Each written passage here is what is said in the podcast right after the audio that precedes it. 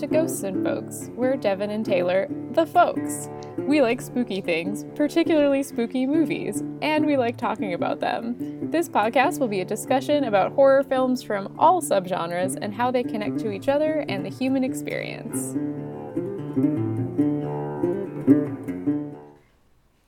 So, I guess to start this off, we should introduce ourselves. Um, so, I am the Devin. this is what my voice sounds like. And I'm Taylor. I was the one that read the thing before. Awesome. And we're friends who watch horror movies together. And I guess for a little background so that you kind of understand the route that we're taking this project, we met in graduate school. So we're huge nerds. Super huge nerds. Taylor, especially in this realm because she does death studies. Yes. Yeah. so I have a master's degree in history and I wrote my thesis on burial practices in cemeteries in the late 19th century. Yeah, and I used to work in a crypt. so I'm yeah, very I find uh yeah, burial and funeral very interesting. Yeah. Academically. So this is uh we're going to be a little analytical, I guess, in our watching of horror. Yeah. But before we get into all of that, Taylor, how did you get into horror movies and writing and all the spook? That's a very good question and definitely one that people often ask me about my like academic career too cuz really like how did you mm-hmm. get into this? And it's hard to like trace back because I I just remember being like very fascinated from a very young age with like things that were maybe too scary for me. I actually like I remember my the first like TV show I remember watching was this I think it was on PBS. I think it was called Ghost Writing or Ghost Writers or something and it was about these like kid writers who like had a ghost who like gave them clues and like I I had to be under the age of 4 because we were in our like old house. So I was under 4 and I remember being obsessed with this show about a ghost. Uh, and that kind of, you know, grew up from there and um yeah, kept kind of pushing boundaries with my parents of like, can I watch this? And they're being like, um, why don't we watch it first? uh yeah and then in undergrad i decided that i was like i really wanted to watch horror movies but i made myself this crazy list of like the 100 essential horror movies that i had to watch and i was like checking them all off and like so i'm that kind of like very systematic viewer of like i must i even now i have lists of like okay i have to watch all these series and like note that I take notes and stuff. And it's the same with death studies in undergrad. It just kept being like, well, why don't I just write another paper about funerals? and that's how I kind of ended up here. Uh, spook. Spook. Uh, what about you, Devin? Um, mine's a little less direct. I was a very scared child. I was scared of everything and very anxious and nervous person. So it kind of took me a while to get into the spooky things. Like I always really liked Halloween and I think yeah, so I came sort of indirectly because when I was really young, I was super into like fantasy and Lord of the Rings and witches. So like I really liked movies like Practical Magic where it was like cute still. So it's like really a rom-com with like Sandra Bullock, but there were witches and magic and Harry Potter and that stuff. But I was really really jumpy and I'm like almost 30, so the period when I was like in the horror demographic, right? So teenager, it was all of the like early yeah. aughts jump scare nonsense. I was like not having it. But my mom was super into thrillers and the things that sort of toe that horror line. So she really liked like reading Stephen King. My mom was always reading Stephen King and like serial killer biographies, but she really liked watching like thriller movies like and some of them that were like are actually like horror movies but were sort of sold as thrillers. So like silence of the lambs is like one of my mom's all-time favorite movies and i would watch these movies with her. And so i liked fantasy and witches and then i liked these movies about like murders but not like slashers and Yeah. stuff like i liked the ones that felt like it could actually happen like it was like oh this is how screwed up a person could I get I definitely watched a lot of um there was like the investigation discovery channel where you could get like forensic files and cold case files. Yeah, whenever I was like homesick too, if my mom was home, it was a lot of like the true crime on like TNT Yes. And the like the Lifetime movies Yeah. where like someone's abducted. Yeah, you know, so it was like Lifetime. that kind of tension I really liked. And then as I got to like college and stuff and was like going to movies with friends and things we started going to see more and more horror movies and I realized like how expansive the genre is. And then now of course I live with my partner who you obviously Yes. know who is obsessed with the old Italian Yeah. giallos and so it's just like sort of more and more things but I'm still very much into the like witchy spooks Yeah. more than anything else, I think. So I came to it because, you know, when I was in the fifth grade, I was like obsessed with The Mist of Avalon, which is way spookier than you would think it is because that's straight fantasy. But all the spooky fantasy was really, I think, how I got into it. And then my mom in Silence of the Lambs, which I watched way too Definitely young. same with the the witches. We have discussed and I have provided photographic evidence that I was a witch for Halloween at least 4 times under the age of 10. And I have photographs of all of these, and so you can tell that they're different years because I'm getting bigger. but yeah, my makeup's getting more intense as the years go on. I, I, the, the last one, the oldest, I'm very like, I'm very spooky in that one. But some of the little ones, I'm just like an adorable little witch. Uh, Yeah, love the.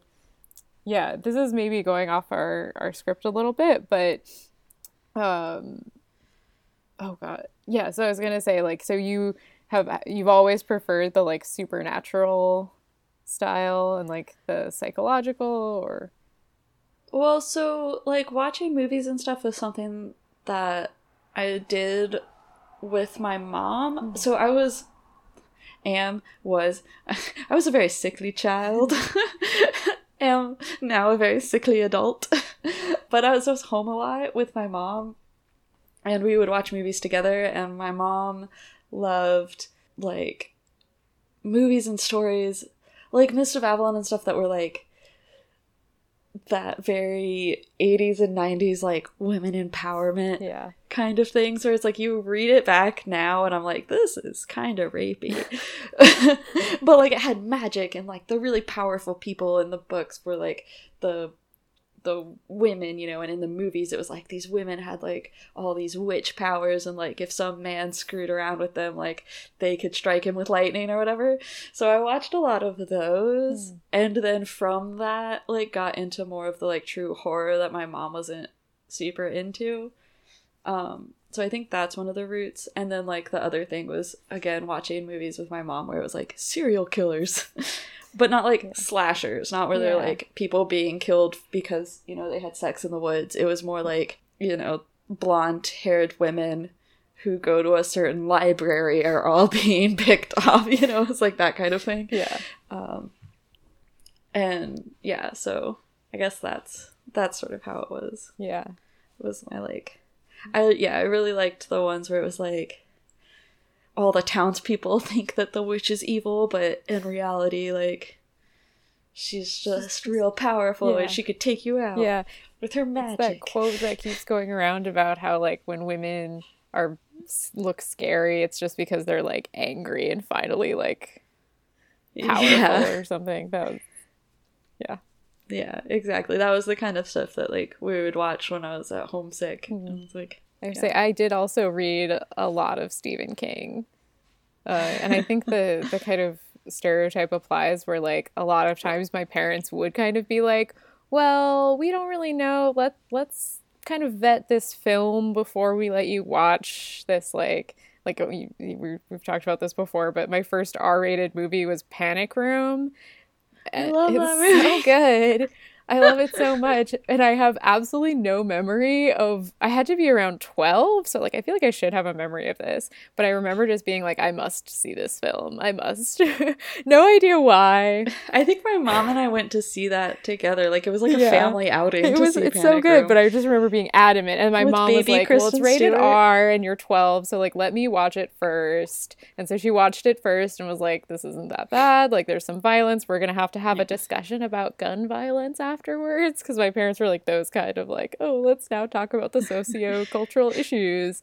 Um, and then Oh yeah, my parents by the time I was 12, they were just done with trying to vet movies. They were like, yeah. But it's whatever. like my parents never we'll watch Panic Room books. That was like it was I could oh, read whatever I want. Yeah, that's how I ended up reading that's how I ended up reading Mist of Avalon at like yeah 10 because my my mom was like, "Well, we might have to talk about a few scenes," and then she totally did not remember how incredibly graphic yeah. that book is. the one that I remember but... myself being like, "Maybe I shouldn't be reading this," was Dean Koontz' The Whispers. and like I think my mom, my mom used to like reading Dean Co- Koontz, so she was just like, "Yeah, that sounds sure. It's it's probably not any worse than Stephen King. It's a lot worse than Stephen King." and it's like there's a lot of like very graphic like sexual content that I maybe wasn't ready for and I was like I'm, I'm totally ready for this. I've read like Carrie and Firestarter and like Insomnia. It's fine and then it's like oh no like this yeah, the only thing I wasn't I was actively not allowed to read as a kid was The Hot Zone because because I was kind of sick and because I definitely have like some OCD yeah. issues. Like verified by a psychiatrist OCD issues. They, my mom was just terrified that I was going to be convinced that like I definitely own it. I was in the middle of a pandemic, even though we like now are. we are in the middle of a pandemic. I definitely own that book because actually, yes, it's right there. I see it. Um, that's so funny because so I was actually assigned to read his other book, Demon in the Freezer, which is about smallpox. Yeah, I wasn't. yeah, I had to read it for uh, like ninth grade bio, and I left it in my my. I also used to. I don't know if this will make the cut, but uh, I used to be a ballet dancer, and my dad my very patient father would like drive me everywhere for rehearsals and then kind of have to like sit in his mm. car for hours as I was like in the Nutcracker and so he was just like sitting in an alleyway outside of a theater like and i left the book in the car one day and he like read it all in one sitting while i was dancing and he's a paramedic. And that launched him on this like weird infectious disease kick and so we like bought the hot zone and we like read the hot zone together. And he read like ghost map which is about uh, cholera in london and like he was reading all about the spanish influenza. Yeah. so that was like a that was a, our family activity was let's read about infectious yeah, disease. i was my mom was really into all of this she read all of them but i was i was that was the one part of our bookshelf where she was like everyone else in the family can read these books. Like my stepdad loved Hot Zone and all of his, but she was like, Devin is not, you're not allowed to. Which of course that made me really want to, but I, I still haven't. Uh, if you, I mean, uh, right now is maybe not a best, the best time to do so, but I, no. I do own it. If you ever want to read it. Yeah. She got really upset when I watched Contagion when that came out. She's like, "You should not have seen that movie." That's a really that really might be an interesting um, segue. Do you define yeah. Contagion as a horror movie? Because I have seen it listed, uh, but I don't know if it's. I would call it a horror movie. Um, so like I know for my pandemic experience because I I watched it when yeah. it came out, but I I was one of the people as I watched it tick up the top hmm. ten in of like movies watched in Canada on Netflix. I was like, oh, Contagion. And I put it off for a while. But it was at the very beginning of everything, I think cathartic in the way that some of, at least the way that some of the like true mm. crime serial killer, like mind hunter films yeah. are kind of cathartic.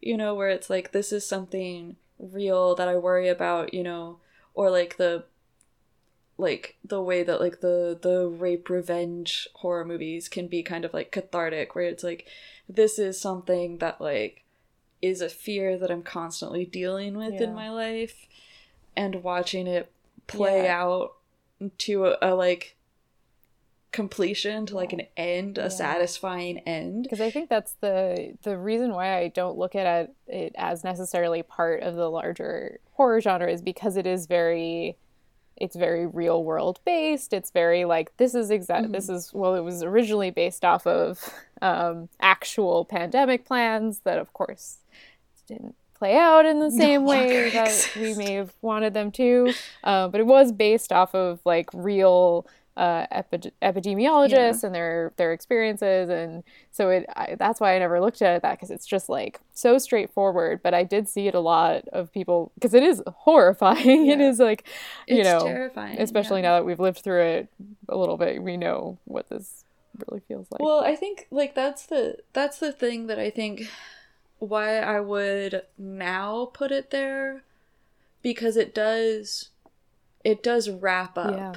You know, in the way that so many horror movies do. You know, you get rid of the ghost or you know, the final girl escapes the cabin in the woods or you know what whatever thing it is like in the the demon is put back into whatever you know box it is they close the little cube and all of the hellraiser dudes i can't remember what they're called right now like go back to their weird dimension like it it's resolved. And so you get that feeling of catharsis of like i w- this was scary and this happened but now it's resol- as opposed to you know living through the pandemic now where it's just like ongoing and like more and more things are just falling apart around it. And it's like on top of global pandemic there's also like you know horrifying climate change and like multiple diseases becoming a problem and like all of these things. And it's like this feels like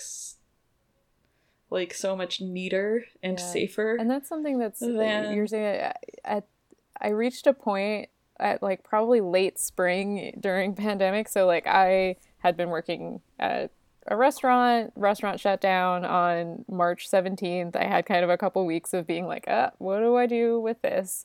And then I found that in like April May I could only consume horror literature or film. Like I just like stopped being able to watch like comedies or like really fluffy things. So I like, yeah, I ended up at this place where I was like, the where- only way I feel anything is through horror films. But I think you're right too, is where it's like often they're wrapped up and like someone survives. So it was like this catharsis of like, okay, like this is a narrative that's scaring me and it's like validating my feelings of fear, but it's allowing me to Yeah. say like, ah, it's concluded and we have like peace and safety now where it wasn't something that I was anyone anyone was able to I mean, I had a similar thing with lockdown as well. Um, that was around the the period that you're talking about was the period where I watched two seasons of Hannibal in like four days because like I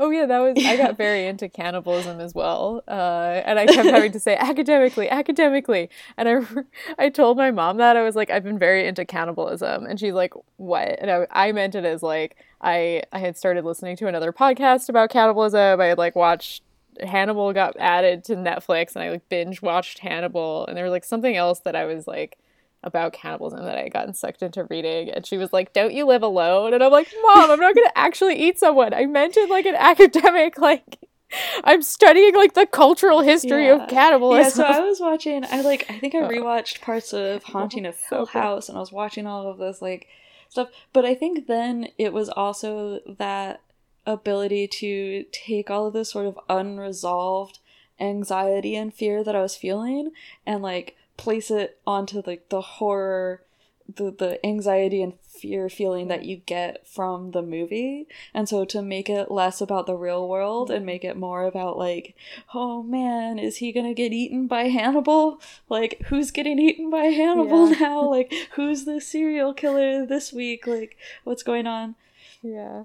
Like, how does it. And I think it's especially with Hannibal. I mean, we could like talk about Hannibal on its own someday because it's like there's so much to unpack there. so I love that show so much.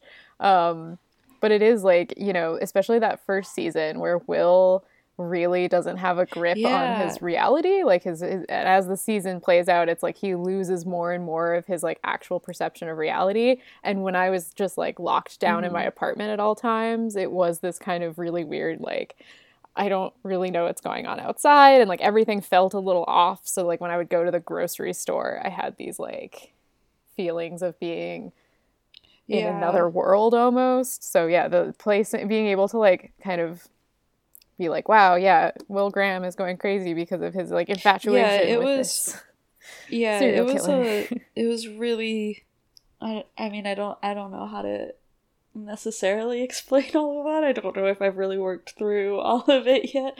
I also did find that my emotions uh, were more intense about horror movies. Like I remember watching um uh The Invitation Which oh, I watched that in lockdown yeah, too. uh, it's if anyone in our audience has not watched it, it's about this like dinner party, but the tension really ramps up, and like the, it's so good at building tension. And so when Mhm. this movie ended, I was like shaking. I felt like I had just gotten off a roller coaster. Like the adrenaline dump was that intense, which I hate roller coasters. I don't know if that is weird because I love the like fear and adrenaline I get from horror movies, but like I don't want my body to be involved in it. Like I want to watch it on a screen or read it in a book, but like me on a uh, I don't love roller coasters, but it felt like that where I was like shaking and my heart rate was up. So it was weird that I like felt more intensely. But anyway. Yeah. Yeah. So do you have like a solid definition of horror? Because I know like my partner definitely does. Yeah. Because he's always like, that wasn't a horror movie. And we're like, stop movie." it. Yes, it was. and that's like part of you know wh- why we're doing this podcast i think because Yeah. we end up the two of us we uh, started watching horror movies together uh, Yeah. last summer um, and With my partner. yeah with her partner and we would all we would kind of cycle through choosing what movie to watch. So it of course like reflected our own preferences a lot. And after like almost every one that i picked jp would be like that wasn't a horror movie. And then i would like lose my mind for five minutes and have this whole like lecture about like tropes and like uh the emotion Yeah. drawn out. Because i think my it seems like your definition of horror is like very much based on the catharsis and I think mine is is based on drawing feelings out of the audience of like horror or revulsion or fear. Yeah. Not necessarily like the catharsis is important for me at least, but I think a lot of horror movies don't end up necessarily having the same Yeah, I.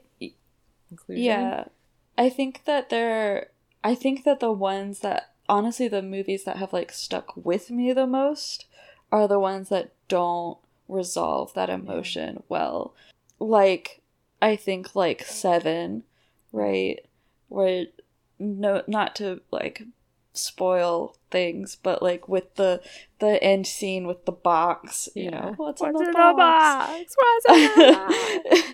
like that doesn't that that doesn't you know like so many horror movies where you have like the true catharsis like where i think you do like with contagion Mm. for example if we're going to say that that's a horror movie you know the power of the the thing that's causing the horror is taken away right everybody gets a Yeah. vaccine sorry to spoil contagion for you but like it ends the way pandemics yeah. end There's a vaccine. Like, I mean, like there are two options. Everyone dies or there's a vaccine. yeah. So like they get a vaccine, right? And like then it's not as scary. You know, there's still that they're still implying that they have a ways to go with making sure that everybody gets the vaccine in stages or whatever, but society's going to come back and like things are going to be fine. But like 7 the evil force in that movie still has the power, Yeah.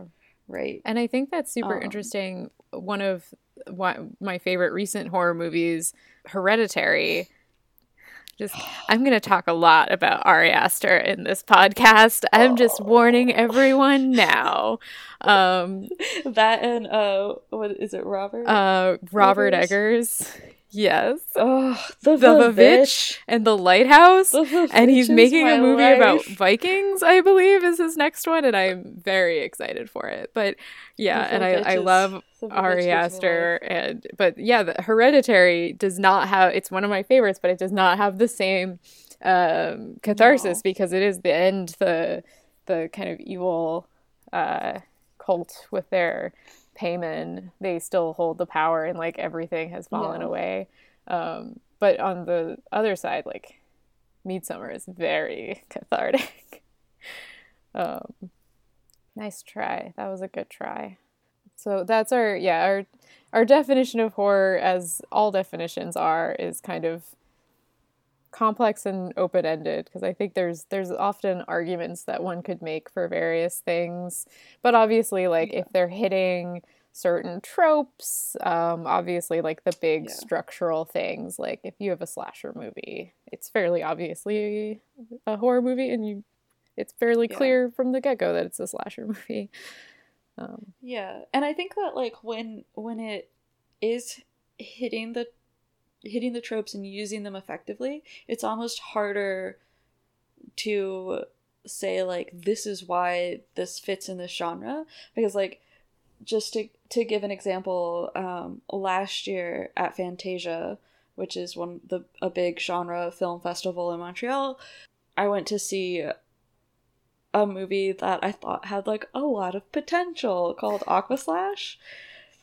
And not to like shit on a low budget movie, but it was supposed to be in the style of this American slasher. And so we were like, ah, yes, aqua slashing, because it was supposed to be like all these teens get slashed inside of uh, water slides at a water park.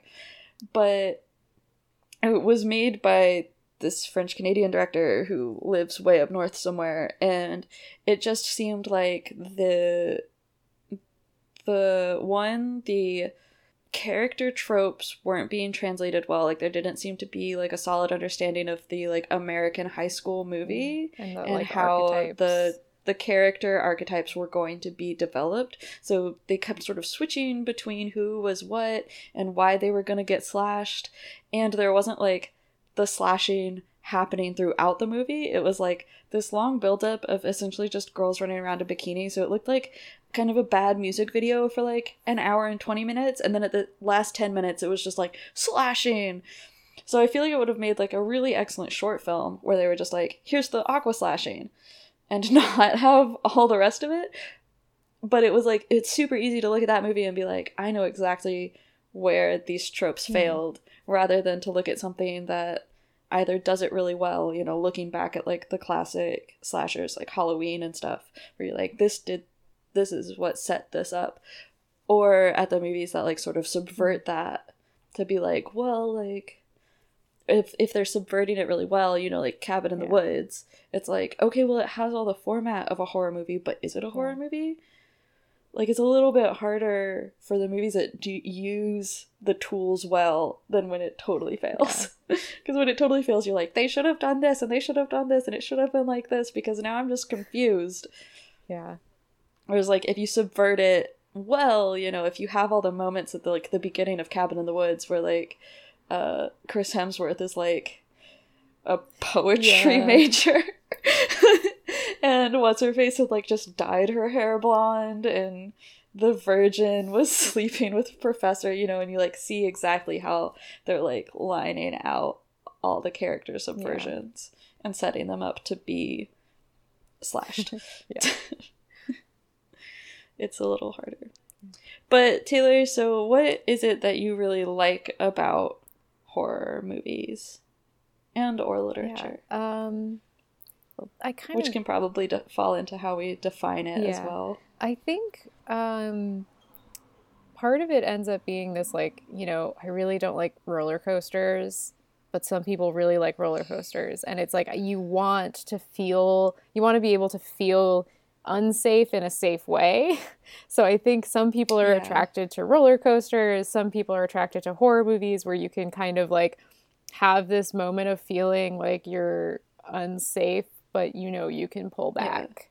Um, be I did also Yeah. like kind of through my 20s, like early 20s, back when I had the list.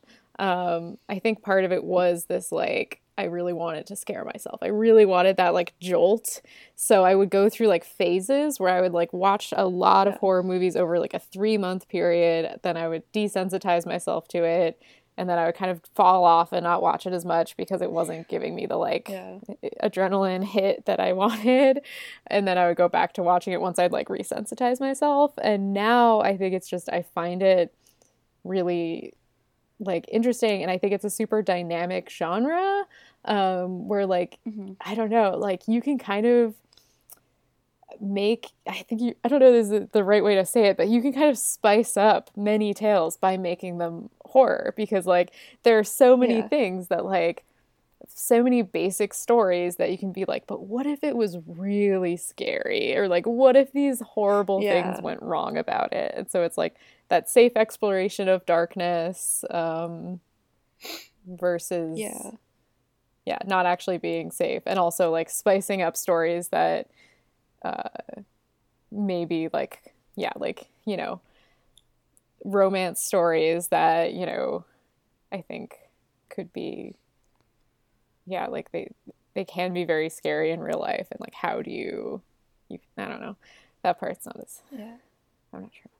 I also just like so i mean my my answer to that question has a lot of that in it. You know i was thinking while you were talking about like why I love Haunting of Hill House, which we talk about all the time. Like obviously that's a show, not a movie, but We're, we can talk about shows too because I do love.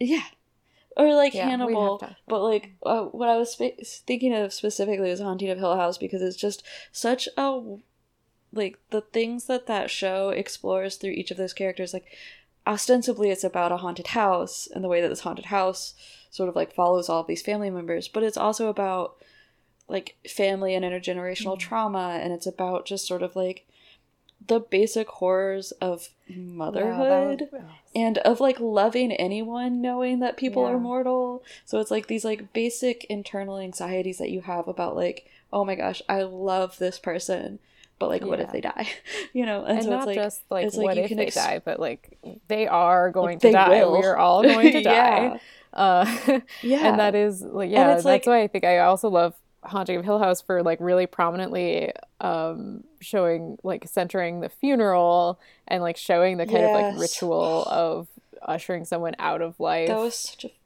perfect yeah, scene. Great long tracking shots. The long yeah. tracking where they're arguing, yeah.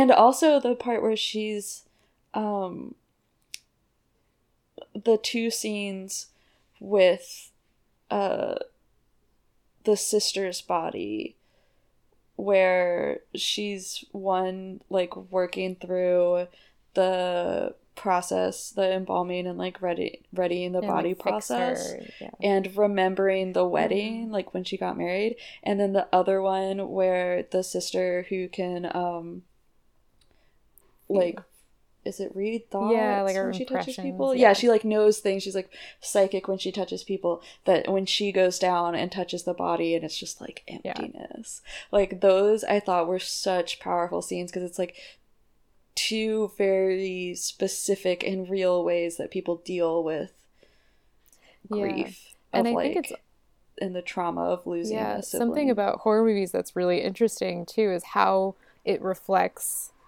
the culture at the time. So as historians, I was just gonna say that as too. historians, like they create like when you watch periodized films, you can kind of see like what mm-hmm. the general anxieties were like. And I think I have like a whole essay planned that I would love to actually sit down and write someday about um, kind of the shift we're undergoing now about perceptions of the afterlife in Western culture yeah. and like the the increase of people who are atheists and who don't believe in any sort of mm-hmm. afterlife, but that does create a lot of anxiety around like the annihilation of the self. So that speech is one of mm-hmm. my favorite kind of like examples of that where she talks about how empty and nothing is there. Um, is San yeah. Junipero and Black Mirror is the other kind of like major piece to this because yeah. she talks about like they have this guaranteed afterlife, but then she talks about like losing her husband earlier in her life and he's just gone. So like that cultural anxiety of people just being gone and there's no hope to ever see them again. Like once they're dead, they're gone. Um, which isn't Yeah. necessarily a thing earlier on in U.S. history, where it's like much more. Yeah, uh, there's also like the, one of the things that I was just thinking about when we were talking about this was the the way that we tell stories surrounding death. So like I think Haunting of Hill House is so powerful now or at least, you know, pre-pandemic and or places that aren't the US where, you know, you're not really like until recently we've lived in a world where we're not sort of surrounded daily by the concept of death. You know, you look at early America, you look at any part of post contact indigenous studies, which is what I did at grad in grad school. You know, everyone the the way that you form relationships with people is very much based around this concept of like, well, they might die at literally any. And like that your society, you know, you'd look at um the Iroquois or the um, Cherokee and like the the wars and sort of like battles that were fought between nations over or like townships over like someone getting killed and then you'd have to go and kill like a relative of that person you know to like even things out or take a captive to like even things out and like replace them essentially. Like well now that person's come back to me i have a new nephew like you know which seems super weird to us now where people aren't dying a lot or you look at like the early puritans who would name a child john hmm. and then if that child didn't live a full year the next boy would be named john. And so you have like those bibles where it's just like john john john john john and then finally the john that lived. And it's like they're all essentially like conceptually the same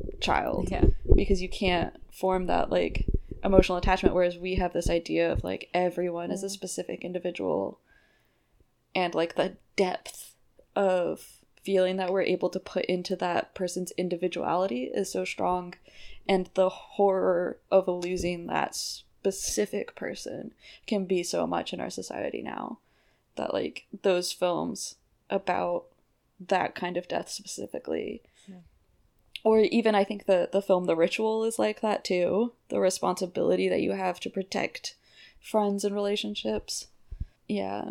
Yeah, and the kind of the the guilt that comes from failing because we feel Mhm. this kind of like there's a, a tension between the individuality and because like technically in the most individualistic way in the ritual that Yeah, main character yeah. did the right thing by the individual he survived but his friend died and how does Yeah. he like pass but like and also this, like, but the, guilt? so some of the things that i love um, about horror is that like you can have all of that in a movie or you can have you know Midsommar and working through all of the icky feelings that you have after a breakup or you could have just straight up camp and nonsense like wolf cop 2 where it's like so you can have these things where it's like just total therapeutic or just utter camp or you can have you know just the like rocky horror picture show where it is just it's literally as much camp as you can get in that you know where it's sweet transvestite and stuff like that you know like it's yeah. I, I like the scope of the genre that like I can have you can have a horror movie for any mood. Like you honest as much as I love other genres it is kind of like you don't necessarily need any other genre because you can get everything you could want from yeah okay I am a diehard I'm a diehard Yeah. period romance film lover it's a hot too. take but it's and the really bad 90s rom-coms. I love those as well and they, they all have their place but they're not for every feeling whereas i feel like no matter what i want i can find a horror movie that would fit that yeah you know Yeah.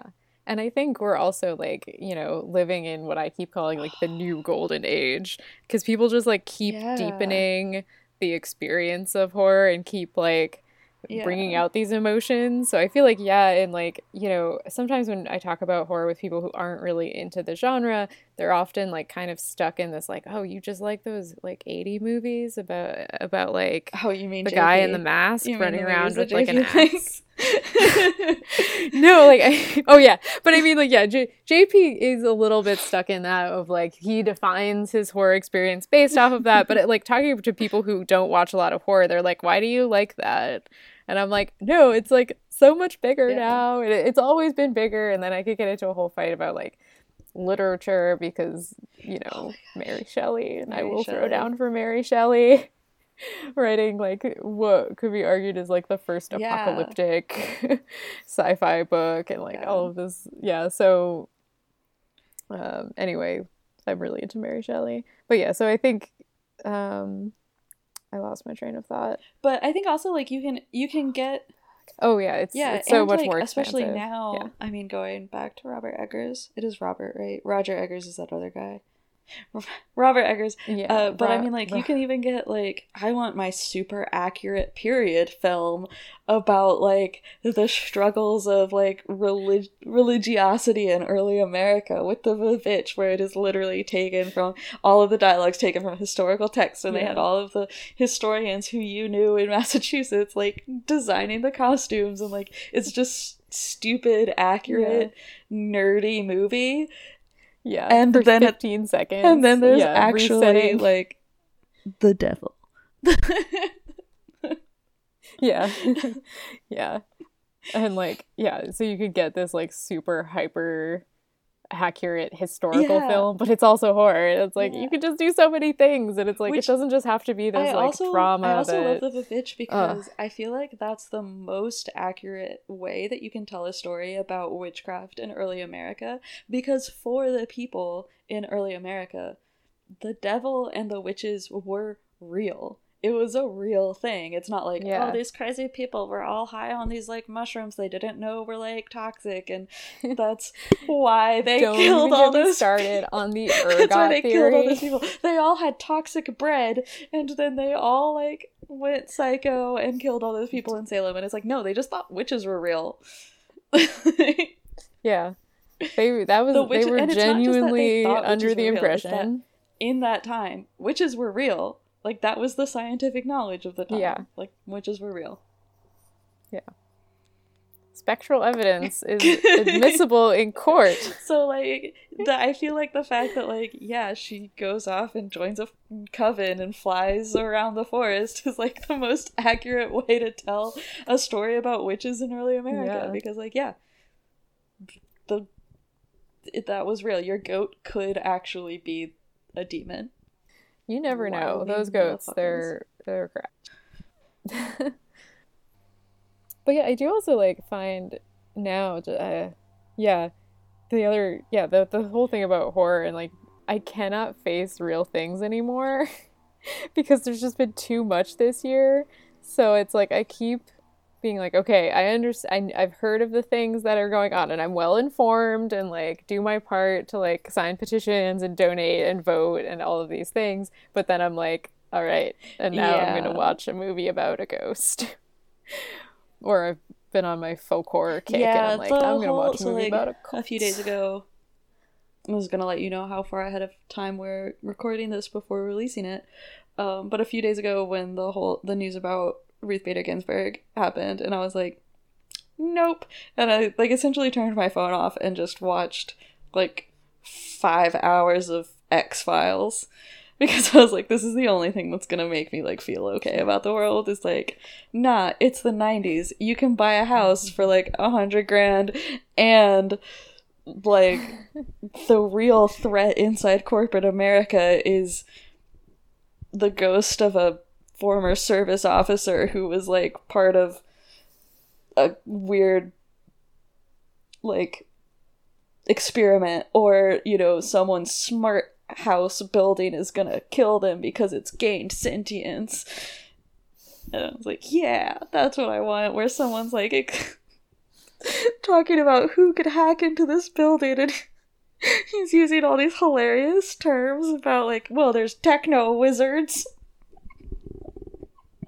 you know, like it's just it's like spooky, but oh also wizard. super innocent. And I was like, this is the only thing that's gonna make me feel okay in this world anymore. Yeah. I don't.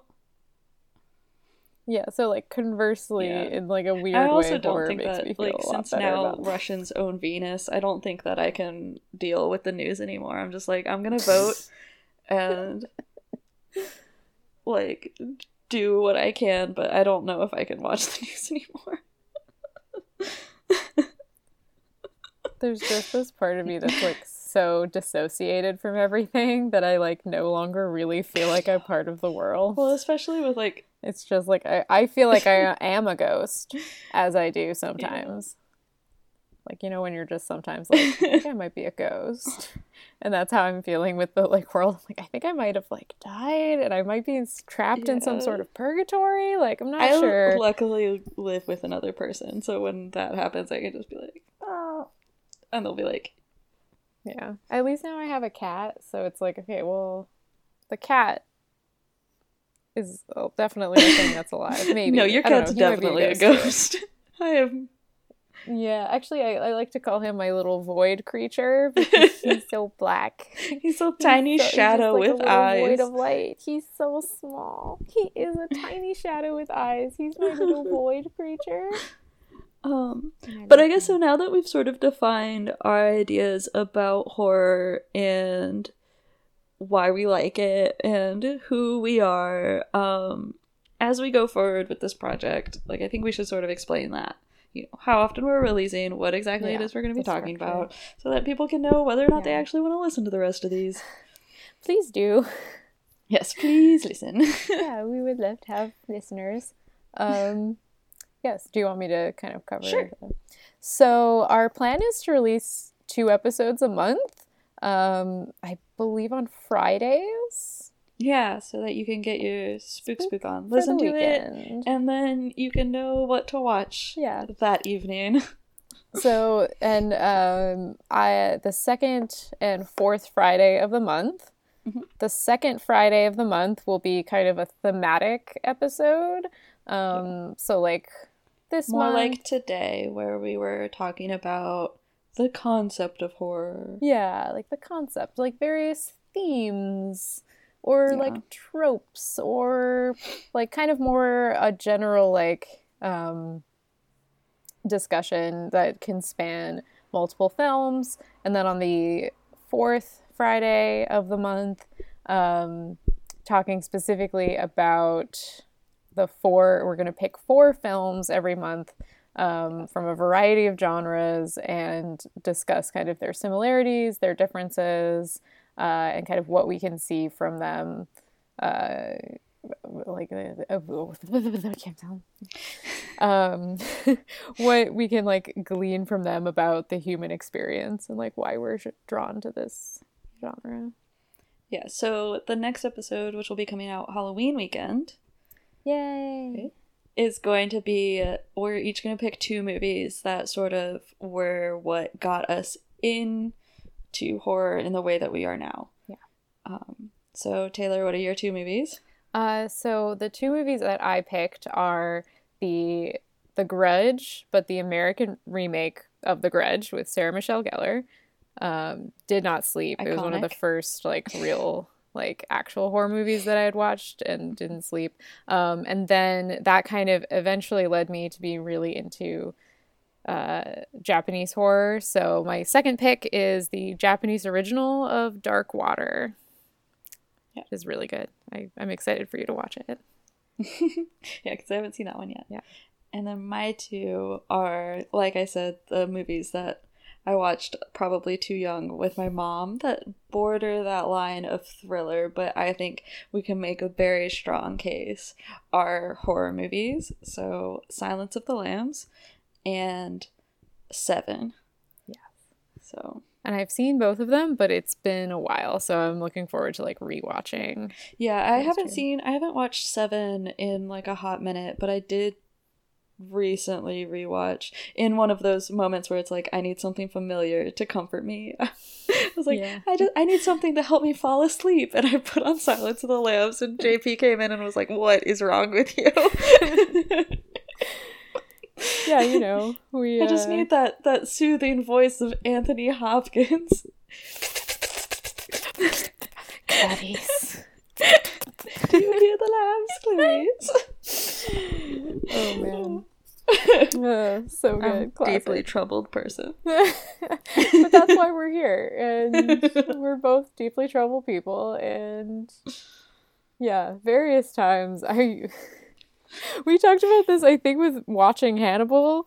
Uh there were multiple days where i was like i need to you know watch something while i eat dinner because i can't be alone with my thoughts. And i'm like watching hannibal and eating dinner and being like probably shouldn't be able to do this but like this is also, weird. like it's it is also deeply disturbing because of the way that they made that show, where he's definitely eating people, and you're like, but it looks really good "That's though real good. I definitely want to eat that person." but like Bryan Fuller specifically said that their goal Yeah. in creating Hannibal was to create horror that was so beautiful you couldn't look away from it, which is also why like that they're so the beautiful. All of the like the totems that they build. Yeah, the, the tree. tree man.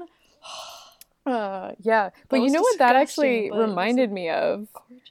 Was Annihilation, which was our first Fright Night movie. That was our first Fright Night It movie. was. And yeah, there it was a very similar like this kind of like body horror of this like thing that's really beautiful but really horrifying because it was like once a human body.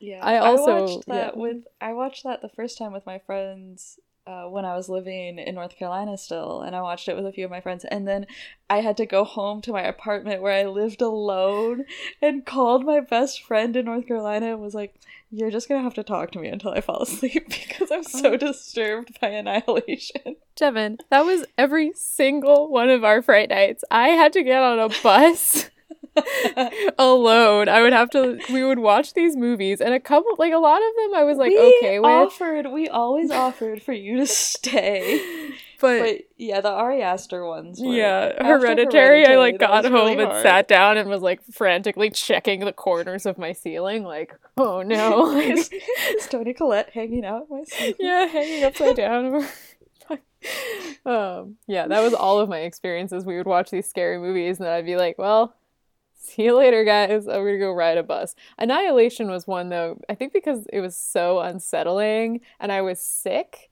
This was back in the days when like i would get sick and still go places because i was like whatever it's just a cold uh Yeah, remember that? April I have allergies and was on a run today and was like coughing because of the drainage in the back of my throat. But I was like running past people and like sort of coughing a little bit and then being like, oh my god, I'm the worst person ever. They definitely think they have COVID now. COVID. And I'm like, no, it's just my aller- I'm allergic to the trees Yeah. or whatever it is in fall.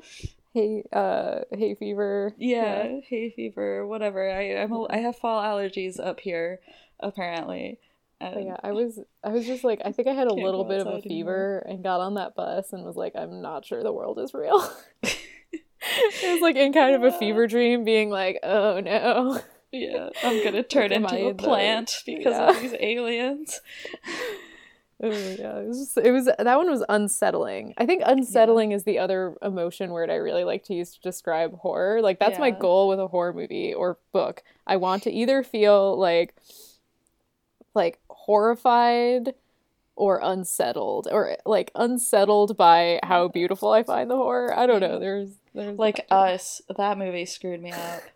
Oh man, I saw that one alone in a theater. Yeah, I don't know that how was you a did that. dumb- It was not a good move. I decided to go by myself for some reason. I think because like Get Out, I really, really, really enjoyed, but it, I wasn't like that. But that one is like that's another one of those things where like that toes that line and subverts so much of the Yeah. horror tropes that like in by the end of it you're like, oh that was a comedy. But like it really Yeah. wasn't because you're so scared for so much of it. And then like the very end with that twist where it's like the lights show up and you're like, oh no, and then it's just like goofy. And You're I like, think, "Ah, yeah, great." and you're right about the tropes because it did like it was subverting the very familiar trope, so it wasn't as. I mean, the final girl was Yeah. not a blonde girl; it was a black man.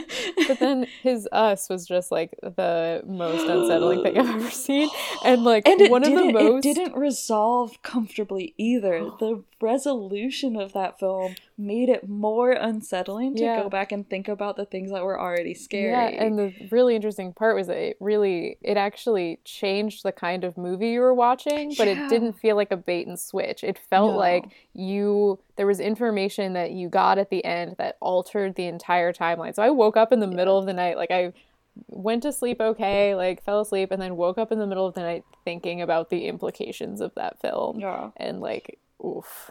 yeah, I'm getting chills like thinking about it. yeah. I and I watched like, it alone. I feel like Us was everything M Night Shyamalan wanted any of his movies to be, and he utterly failed at it. that's a really good Signs point. was garbage, guys. Um, yeah, that's a really good point because he wanted these twists to like really fundamentally a change the movie, but he didn't like lay down enough of the um groundwork to make that an effective.